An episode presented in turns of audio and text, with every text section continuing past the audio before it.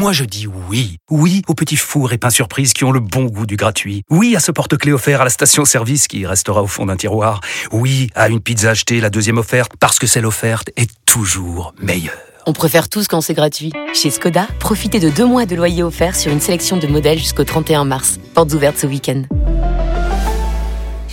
Deux loyers offerts après premier loyer en LLD 37 mois sur toute la gamme Skoda, Orenia et Enya Coupé, c'est accord par Volkswagen Bank. Détails sur skoda.fr. Pour les trajets courts, privilégiez la marche ou le vélo. Vous écoutez RMC, RMC jusqu'à 9h. Apolline Matin. Face à face, Apolline de Malherbe. Il est 8h32 et vous êtes bien sur RMC et BFM TV. Bonjour Laurent Nunez. Bonjour. Merci d'être dans ce studio pour répondre à mes questions ce matin. Vous êtes le préfet de police de Paris et il y a de nombreuses questions à vous poser. Vous allez dresser euh, devant nous ce matin le premier bilan de la délinquance 2023 sur les dix premiers mois. Nous allons revenir aussi sur la question des actes, ces fameux actes antisémites. De quoi s'agit-il? Combien d'actes? Mais qui aussi derrière euh, ces actes? Et puis je voudrais euh, commencer par euh, cette libération hier du policier qui a été l'auteur du tir mortel sur Naël. Il est donc sorti de prison, il est poursuivi pour meurtre. Ça fait quatre mois et demi qu'il était euh, à l'isolement. Euh, ça vous inquiétait cette sortie ou est-ce que vous vous en réjouissez? Non, j'ai pas de commentaire à faire. euh, J'ai pas de commentaire à faire. C'est une décision qui a été prise par un juge d'instruction. Voilà, j'en prends acte. J'ai pas aucun, aucun commentaire à faire.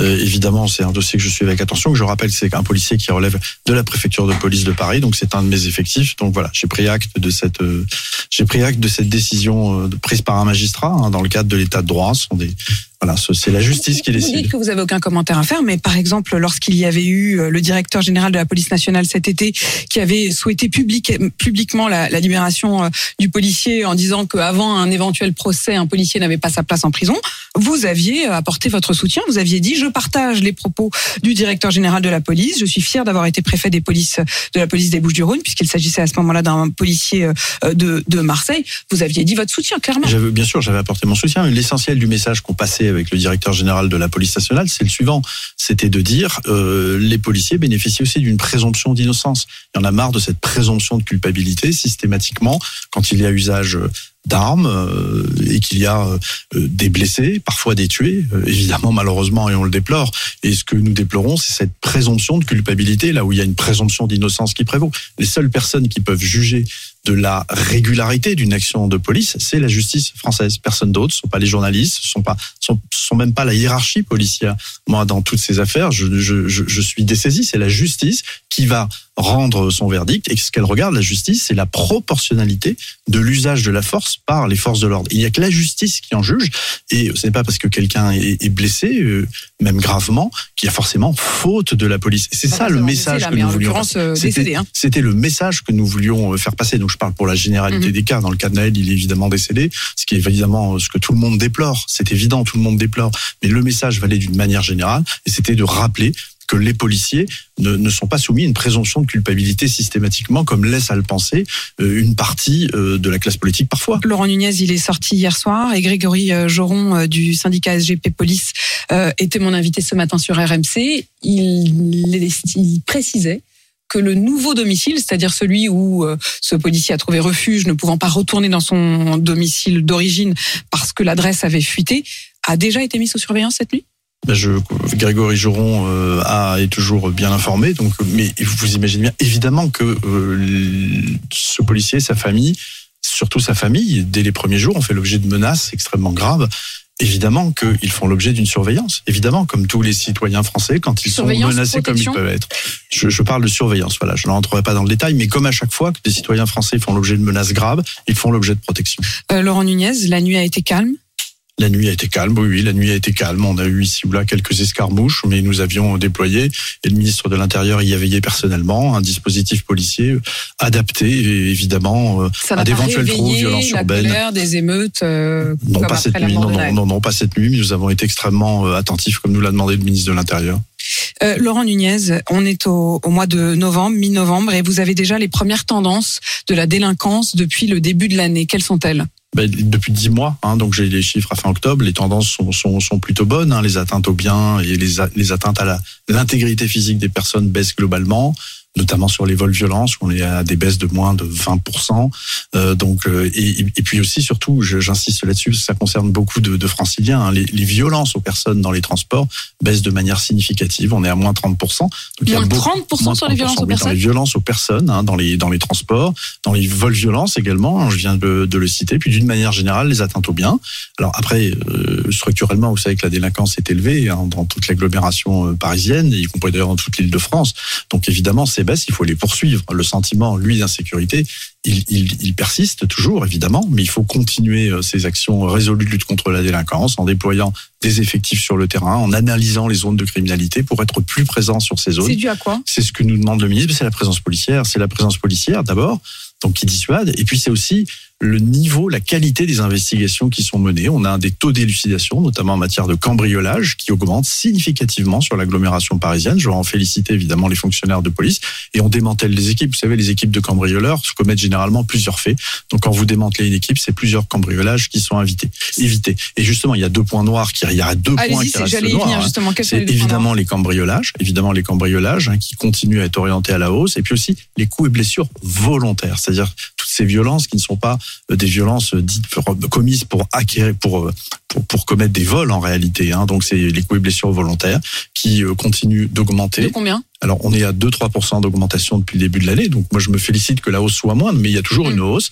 Et c'est la même chose pour les cambriolages. Mais ces derniers mois, alors là, je suis pas sur 10 mois, mais ces, ces 3-4 derniers mois, ces les chiffres sont meilleurs. Et on va évidemment poursuivre cette action en ciblant, et j'insiste, hein, pour ce qui est de, de la capitale parisienne, qui est quand même un peu la, la vitrine de notre pays, en ciblant un certain nombre de, de territoires en particulier. Je pense au Champ de Mars, où nous déployons énormément de moyens. Et contrairement à ce qu'on peut entendre ici ou là euh, euh, dans la bouche de certains élus ou dans certains médias, vous savez, depuis le 15 juin, où nous avons renforcé le plan tourisme sur le Champ de Mars, les atteintes, euh, les atteintes aux biens ont baissé de 30% Elles étaient et les atteintes hein. aux personnes ont baissé de 50%. Elles étaient très très hautes. Non, que la, non, la vitrine, non, elles sont quand pas, même, non, non, elles sont pas très très hautes, Apolline de Malherbe. Parce que l'impression que vous avez, c'est évidemment, il y a eu des faits graves qui ont été commis, notamment, je pense, un viol qui a été commis il y a trois semaines, qui, est- qui évidemment très semaines, là grave, oui, qui a été rendu public. Euh, Et, et évidemment, euh, donc, on surfe toujours, on crée des polémiques sur ces faits divers très graves qui sont inacceptables. Mais je peux vous dire qu'au Champ de Mars, c'est l'endroit de Paris où je déploie le plus de policiers. Un mot sur la question du crack. Ça faisait partie aussi de vos missions lorsque vous avez été nommé euh, euh, préfet de police de Paris, Laurent Nunez. euh, il y a toujours 100 à 150 consommateurs de crack qui errent au nord de la capitale, euh, qui inquiètent les, les Oui. habitants. Euh, ça ne s'arrêtera donc jamais. D'abord, il n'y a plus de camp. Il n'y a plus de camp de consommation à ciel ouvert. Il a été démantelé en octobre 2022, comme me l'a demandé le ministre. Donc, il n'y a plus de camp, qui est un endroit où il y avait parfois jusqu'à 500-600 personnes réunies, y compris la nuit, et où les vendeurs venaient euh, vendre leur, leur drogue de la mort, parce que le, le crack, c'est une drogue très, très addictive. Donc, il n'y en a plus. Ensuite, on a une action judiciaire qui est menée de manière résolue. On interpelle énormément euh, de vendeurs. Hein, le trafic de crack, c'est un petit trafic. Ce sont des personnes qui transforment de la cocaïne euh, en crack. Donc, on a interpellé énormément de vendeurs qui sont d'ailleurs souvent en situation irrégulière, donc qui sont généralement condamnés à des. Je veux saluer l'action du parquet de Paris qui nous accompagne. Et donc, nous avons poursuivi cette action. Et il reste effectivement, il reste effectivement des consommateurs qui, euh, le, le chiffre que vous avez donné est tout à fait exact, hein, et qui, dans le nord-est parisien, se déplacent d'une zone à l'autre. Pour les vendeurs, c'est plus compliqué parce qu'ils ont du mal à les retrouver. Mais le problème résiduel du crack, c'est plus un problème de police. Moi, je vais continuer l'action que je mène de présence policière, faire. hein. de dispersion, d'interpellation des vendeurs. Mais c'est- le problème qui reste résiduel, c'est un problème maintenant de prise en compte sanitaire et sociale. Et évidemment, euh, en tant que chef des policiers euh, parisiens et de l'agglomération, euh, j'attends maintenant que ce dispositif monte en puissance. Vous ne pouvez plus rien faire quoi pour eux. Mais si, on va continuer à faire ce Ouais. qu'on fait. Vous savez, euh, regardez, nous, je suis allé à une réunion publique dans le secteur Rosa Park où il y avait énormément de consommateurs de crack qui erraient sur place et qui pouvaient avoir une attitude, euh, un comportement agressif. Dans le nord de Et Paris, nous hein, sommes là où, là toujours où- présents sur le terrain pour disperser, interpeller. Et nous allons évidemment continuer cette action. Mais, que cette, estimez- frange résiduelle de consommateurs, moi, je ne sais pas la réduire. Ce sont des gens. Moi, moi mes policiers, comme je le dis souvent, je, je, je me répète, mes policiers sont pas des médecins. Et moi, je demande pas aux médecins d'aller interpeller des trafiquants de stupes. Donc voilà, maintenant, il faut que chacun fasse sa part du travail.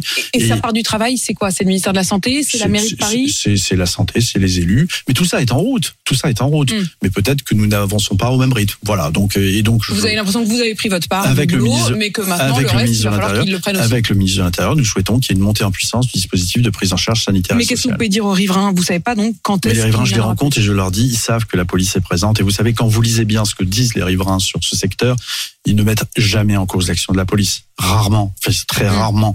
Et quand on les rencontre, on, on, on leur rappelle tous les efforts que nous faisons. Ils le voient concrètement. Maintenant, je, je partage leurs préoccupations et leurs diagnostics. Et leurs diagnostics. Tous les riverains, toutes les associations, les collectifs vous disent, il faut qu'on monte en charge sur le sanitaire et social et la prise en compte médicale. Laurent Nunez, vous êtes préfet de police de Paris. C'est à Paris que le nombre d'actes antisémites est le plus important par rapport au reste du territoire euh, français. Vous le savez, j'ai reçu euh, il y a deux jours l'imam de la mosquée de Paris qui demandait à voir les actes antisémites au-delà du chiffre. Et au fond, et au fond, si on le prend au mot, quels sont ces actes? Combien aujourd'hui? Qu'est-ce que ça représente? Qui les commet? Est-ce que ce sont des signalements? Est-ce que ce sont des actes? Est-ce que ce sont des plaintes? Je voudrais qu'on prenne le temps ensemble de comprendre de Mhm. quoi il s'agit. D'abord le chiffre, le tout dernier chiffre. Combien d'actes? Alors moi, moi sur la, d'abord sur les propos de l'i- de l'imam, j'ai noté qu'il s'était euh, Il s'est excusé. excusé le soir même. Le euh, recteur de la grande mosquée, je, j'ai écouté avec attention le ministre de l'Intérieur ce matin. Il semblerait que le recteur ait dit qu'il n'était même pas imam de, de, de cette euh, mosquée. Il s'est il excusé. plus imam de la grande mosquée. Le, le, le grand le, le grand rabbin le, grand pardon le recteur de la grande mosquée euh, c'est euh, c'est clairement démarqué euh, de ses propos donc euh, évidemment on prend ça avec beaucoup de satisfaction parce que ce sont des propos qui étaient choquants parce qu'il laissait à entendre que finalement la vague d'antisémitisme que nous subissons actuellement euh, semblait être remise en cause ce qui n'est pas le cas Je vous évidemment. repose quand même la question. Alors. Euh, vous nous dites aujourd'hui, parce que vous êtes quand même euh, préfet de police de Paris, la grande mosquée de Paris, il ne peut plus prétendre être imam de la grande Ah mosquée non, de c'est pas, du tout ce que j'ai dit. Hein. C'est D'accord. pas du tout ce que je vous dis. Voilà, je note que cette personne est revenue sur les propos, s'est excusée, dont acte, D'accord, mais c'est le recteur. Trois- Le- oui, euh, mais monsieur le, monsieur le recteur de la grande mosquée de Paris, lui aussi, s'est clairement détaché, euh, de démarquer euh, par rapport à ce qui a le, été jour, dit. dès, dès Donc, le jour les même. actes oui. antisémites, donc sur l'agglomération parisienne, hein, sur le, le- le Paris et les trois départements de Petite Couronne, au moment où on se parle, donc hier soir, c'était 375 actes antisémites, hein, donc euh, qui, qui ont des forces, des formes diverses et variées. hein. Le, le ministre a donné une répartition qui est, qui est exactement la même que nous avons sur Paris. 375 depuis le 7 octobre Depuis le 7 octobre. Depuis le 7 octobre. hein, il faut avoir, il faut que euh, vos téléspectateurs, auditeurs, en comprennent bien que euh, c'est, on explose euh, les chiffres d'une année normale. Et c'est même depuis le 7 octobre déjà beaucoup plus qu'une année normale. Bon, donc c'est quand même une vague qui est indéniable et qui est très importante, avec euh, la même proportion de ce que l'on rencontre sur le territoire national, c'est-à-dire on a euh, évidemment des, tags, euh, des menaces, des insultes, c'est les trois quarts de ces actes antisémites.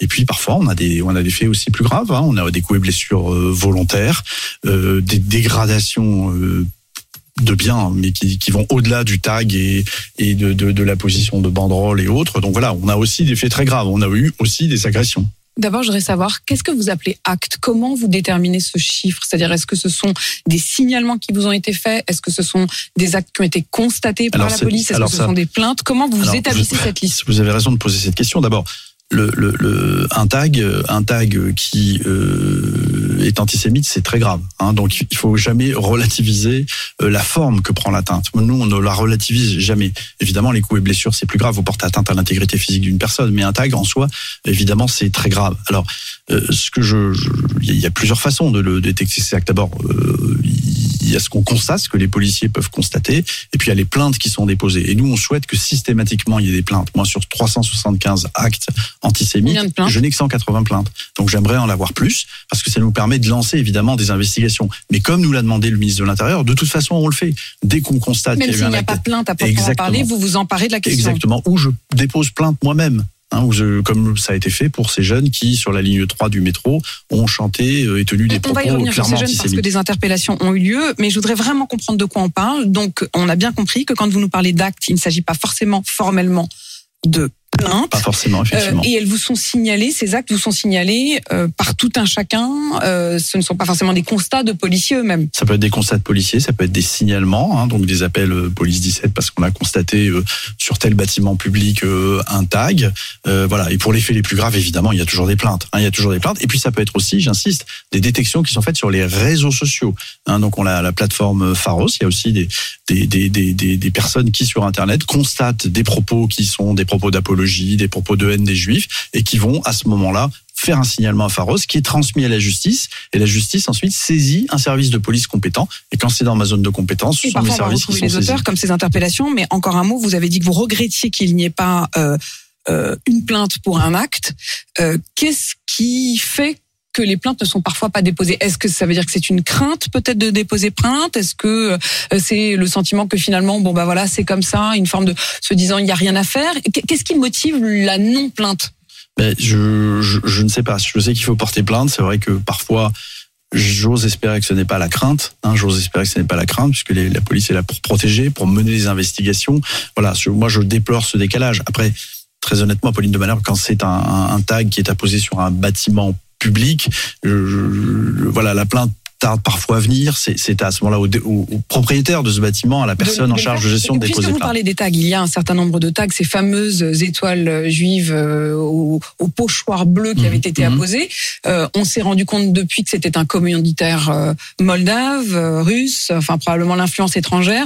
Est-ce que ça compte dans les 375 Ah actes oui, mais non, mais bien sûr. Mais attention, là, vous êtes sur un, on, on- c'est un fait. Il faut pas relativiser. Il faut pas s'imaginer que parce que on a eu, on a eu énormément, on a eu plusieurs dizaines hein, d'étoiles qui ont été apposées dans Paris en petite couronne. Euh, pas s'imaginer que ça épuise mes 375 faits. Hein. Donc on est sur un fait. On est sur, euh, voilà, on a eu deux séries d'actions. Une qui a été menée par un premier couple, hein, qui a été interpellé, qui a été d'ailleurs, euh, qui a été, qui a été, qui a été placé en garde à vue, hein, et Mhm. puis qui, est, euh, qui a été reconduit. Nous avons reconduit dans Ils leur ne pays. sont plus sur le territoire Ils ne français. sont plus sur le territoire français. Ils ont été reconduits. Ils ont été reconduits le 10 novembre dernier. Et puis nous avons, nous savons qu'il y a, un- nous avons documenté qu'il y a un deuxième couple qui a, euh, qui a agi et euh, donc qui a apposé un certain nombre d'étoiles. Et on a, on a euh, deux actes antisémites. Hein, donc on, D'accord, voilà. donc ça fait pas, ça fait pas 200 Non, non, étoiles, non, non, donc non, non. euh, 200, il Non. y en aurait plus que 175. Non, ok, les choses sont très Et précises. ce que je veux saluer, et je- je- j'en profite pour dire, la plainte, ça veut dire, et le ministre de l'Intérieur nous le demande, des investigations judiciaires renforcées qui sont menées. Je peux vous dire que pour toutes les affaires qui ont été médiatisées ces temps derniers, les jeunes dans le métro, l'affaire des, des, des, des étoiles de David appochées avec, euh, avec apposées pardon avec, euh, avec des, des, des pochoirs, l'affaire de l'influenceuse, je peux vous dire que pour tous ces dossiers, nous avons mis le paquet en termes d'investigation judiciaire, vraiment, et nous avons les auteurs dans un temps record. Laurent Nunez, vous avez parlé d'agression. De quoi s'agit-il? Des coups et blessures volontaires. On en a eu. hein. On a eu des personnes qui, euh, dont il apparaissait de manière ostensible qu'elles étaient de confession juive. Ici, le port d'une kippa, là, un tatouage sur un bras, qui ont pu, euh, avec une étoile de David, qui ont pu faire l'objet de coups et blessures euh, volontaires. Vous savez, vous avez l'exemple de, de ce rabbin qui a été agressé dans le métro euh, par un jeune homme qui a été retrouvé, qui a été interpellé, qui a été placé en garde à vue. Hein. Un jeune homme de très, très jeune âge, hein, de très jeune âge Quel âge? Euh, une quinzaine d'années. Et donc, euh, nous avons retrouvé cet individu, là encore, en un temps record, grâce aux investigations menées par mes services et en l'occurrence par la police régionale des transports. Laurent Nunez, l'âge des auteurs. euh, L'âge est variable. L'âge est variable. On a des très jeunes euh, auteurs et on peut avoir parfois des personnes euh, qui sont plus âgées, qui ont 40, 50 ans et qui sont parfois ancrées dans la défense de la cause palestinienne, mais vu d'un point de vue très radical. Ce sont des gens qui sont très radicalisés. Hein, je ne stigmatise pas ceux qui défendent la cause palestinienne, bien évidemment, mais on mais c'est l'un des moteurs. Enfin, on peut avoir, on peut avoir des auteurs qui sont engagés, qui sont dans l'engagement, euh, euh, dans l'engagement politique de soutien à la cause palestinienne, mais de manière extrêmement radicale, puisqu'ils basculent, euh, ils franchissent la ligne rouge et tombent sous le coup de la loi pénale. Vous savez, dans les actes antisémites, on a aussi tous ces slogans qu'on a pu observer sur des manifestations et qui étaient des slogans qui comparaient euh, Israël euh, au nazisme ou qui euh, parfois euh, comparaient des faits, euh, des, des- de- de- par exemple la Shoah avec ce qui se pouvait se passer Laurent actuellement en vous avez Palestine. 375 actes. Combien d'interpellations Combien de condamnations? Alors je- sur les interpellations, c'est 130. Hein, donc évidemment, nous avons 130 interpellations. Euh, alors je n'ai pas le détail des condamnations. Hein, c'est l'affaire de la justice. Moi, mon travail, c'est de, de, de faire en sorte que les policiers, sous le contrôle des parquets, euh, retrouvent très vite les auteurs. Et quand euh, et, et- et c'est- en général, c'est fait très rapidement. Et vraiment, ce sont vraiment des sujets que nous prenons très au sérieux. Mais comme toutes les atteintes, je, je veux bien dire ça ce Et matin. justement, toutes les atteintes, il y en a d'autres. Il y a des atteintes contre les chrétiens, il y a des atteintes contre les musulmans récemment? Oui, il y a, il y a des actes anti-musulmans, mais il y en a, il y en a, il y en a moins en ce moment. Voilà, nous les traitons avec le même sérieux, nous déployons les mêmes moyens. Nous Mais ce n'est pas dans les mêmes proportions. Il n'y a une explosion du protégeons nombre les- d'actes anti-musulmans euh, nous protégeons les lieux de culte. Euh, Nous protégeons aussi les lieux, les lieux de culte musulmans les vendredis. On a eu l'occasion, le ministre euh, s'est rendu à, à la grande mosquée de Paris pour le 11 novembre. Il a eu l'occasion de le rappeler. Nous sommes présents les vendredis aux entrées-sorties des, des, des, des mosquées. Et nous, nous- nous- enfin, voilà, la République française, c'est ça. Nous protégeons tous les cultes. Il ne faut pas laisser à penser qu'en ce moment, il y aurait une préférence finalement pour la communauté juive. Il n'y a pas de préférence Il y a une vague d'antisémitisme qu'il nous faut enrayer, endiguer, qui n'est pas normale, et on ne peut pas la nier. C'est une réalité. Et moi, je ne vous cache pas que moi, dès que je me lève le matin, mon premier réflexe, c'est de regarder la synthèse du jour sur les actes antisémites qui ont été commis la veille. Évidemment, ils me sont rapportés tous en temps réel, mais euh, tous les matins, j'ai la synthèse et elle est assez effrayante en ce moment. Elle est assez effrayante et ça, personne ne peut le nier. Personne n'a le droit de le nier. Laurent Nunez, euh, vous avez évoqué certains militants radicalisés de la cause palestinienne et des slogans. Il y a une manifestation à nouveau prévue samedi. Est-ce qu'elle sera autorisée?